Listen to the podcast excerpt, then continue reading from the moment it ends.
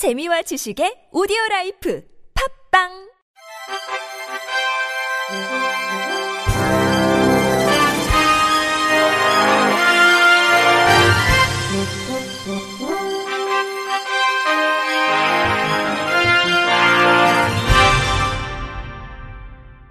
청취자 여러분 안녕하십니까? 11월 8일 화요일 KBIC 뉴스입니다. 대한민국 시각장애 체육인들의 스포츠 축제인 제1회 전국 시각장애인 체육대제전이 내일부터 11일까지 사흘간 충청남도 예산 스플라스 리솜 리조트와 예산 공설 운동장에서 펼쳐집니다.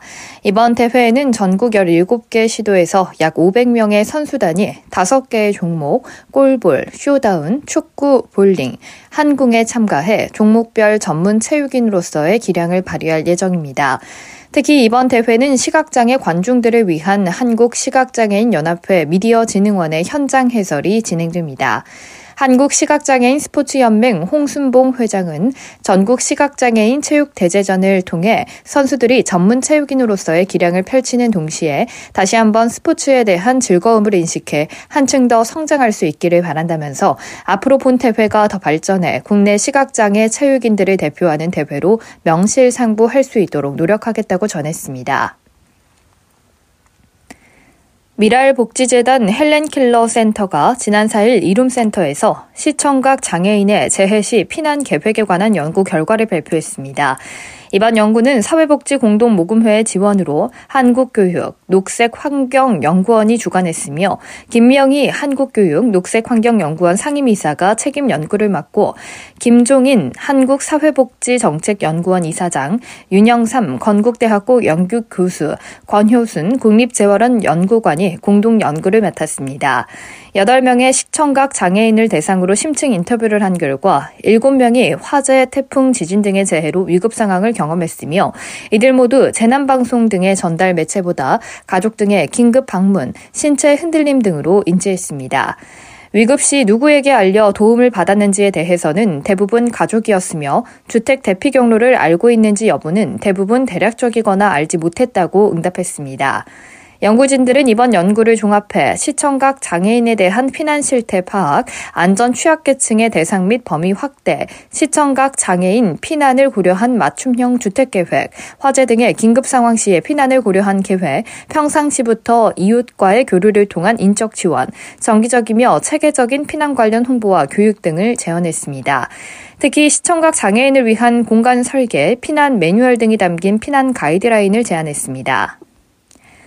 한국장애인 고용공단은 교육부 8개 거점 대학 사업단과 공동 주관으로 오는 11일 오전 10시부터 오후 5시까지 2022 장애대학생 메타버스 채용 설명회를 개최합니다. 장애대학생 채용 설명회는 다양한 기업의 채용 정보를 제공하기 위해 지난 2013년부터 이어져 오고 있는 사업으로 특히 올해는 구글 코리아, 기업은행, 한국전력공사, 한국마사회 등 총 25개의 공공 민간 기업이 참여해 전년보다 대폭 늘었습니다. 있습니다.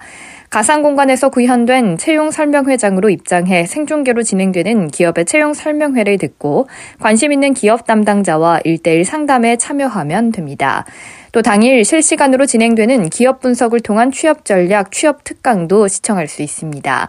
채용 설명회에 참여를 희망하는 장애 대학생 및 청년 장애인 구직자들은 포스터에 삽입된 QR코드로 접속해 신청하면 되고 사전 신청자는 행사 당일 문자로 안내받은 링크로 채용 설명회장에 접속하면 됩니다. 공단 차정훈 고용촉진 이사는 공단에서는 장애 대학생을 위해 기업 탐방이나 진로 멘토링, 취업 콘서트 등 다양한 활동 및 프로그램을 지원하고 있다며 이번 채용 설명회 또한 청년 장애인 구직자들과 기업 간 소통의 장이 되기를 바란다며 앞으로도 장애 대학생들의 진로에 많은 관심과 지원을 이어나갈 수 있도록 하겠다고 말했습니다. 아름다운 재단과 장애물 없는 생활환경 시민연대가 오는 25일까지 무장애 실내 놀이터 상상그림 공모전을 개최합니다. 무장애연대가 조사한 바에 따르면 행정안전부 어린이 놀이시설 안전관리 시스템에 등록된 전국 7만 8천여 군데 어린이 놀이시설 중 장애 아동과 비장애 아동이 함께 이용하도록 조성된 공공 놀이터는 30여 군데에 불과했고 그중 실내 놀이터는 한 군데에서 두 군데에 그쳤습니다. 공모전 응모 주제는 장애, 비장애 어린이가 함께 실내 놀이터에서 즐겁게 놀이하는 모습 그리기, 장애, 비장애 어린이가 함께 놀 수 있는 실내 놀이터 놀이기구 그리기로 손그림만 응모 가능합니다. 참여는 5세 이상 13세 이하 어린이가 참여할 수 있고 선착순 400명에 한해 모두에게 무장애 놀이키트를 제공합니다.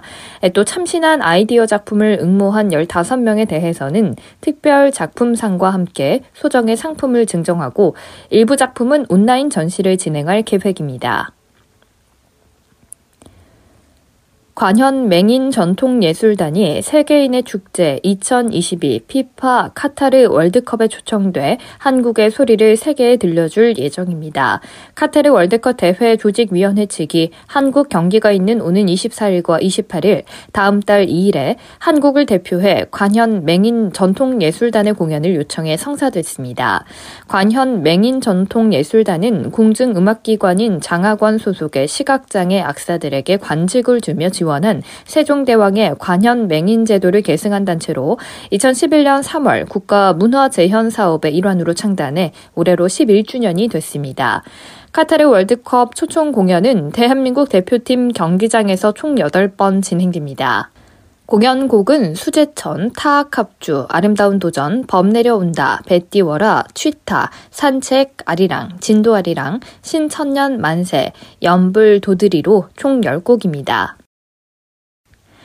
한국장애인개발원은 우리 아이 발달을 돕는 집공놀이 안내를 발간했다고 밝혔습니다. 이번 교재는 영유아기 발달장애인 부모교육 지원 사업의 일환으로 제작했으며 생후 12개월에서 24개월의 아이들에게 맞춰 구성됐습니다. 지난 2020년 제작한 엄마 아빠와 함께하는 집공놀이 동영상에 부가 정보를 추가해 발간한 것으로 자녀의 발달 상황을 점검하고 위험 신호를 발견하도록 지원합니다.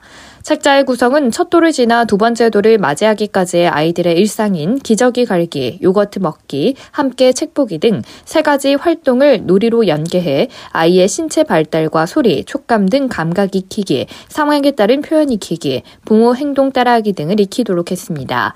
또 부록으로 12개월에서 24개월 발달 체크리스트, 아이 발달을 돕는 7가지 수칙과 아이 발달이 궁금하고 걱정될 때 이용할 수 있는 전문 기관 정보를 수록했고 놀이를 쉽게 따라할 수 있도록 놀이별 영상 시청이 가능한 QR코드를 삽입했습니다.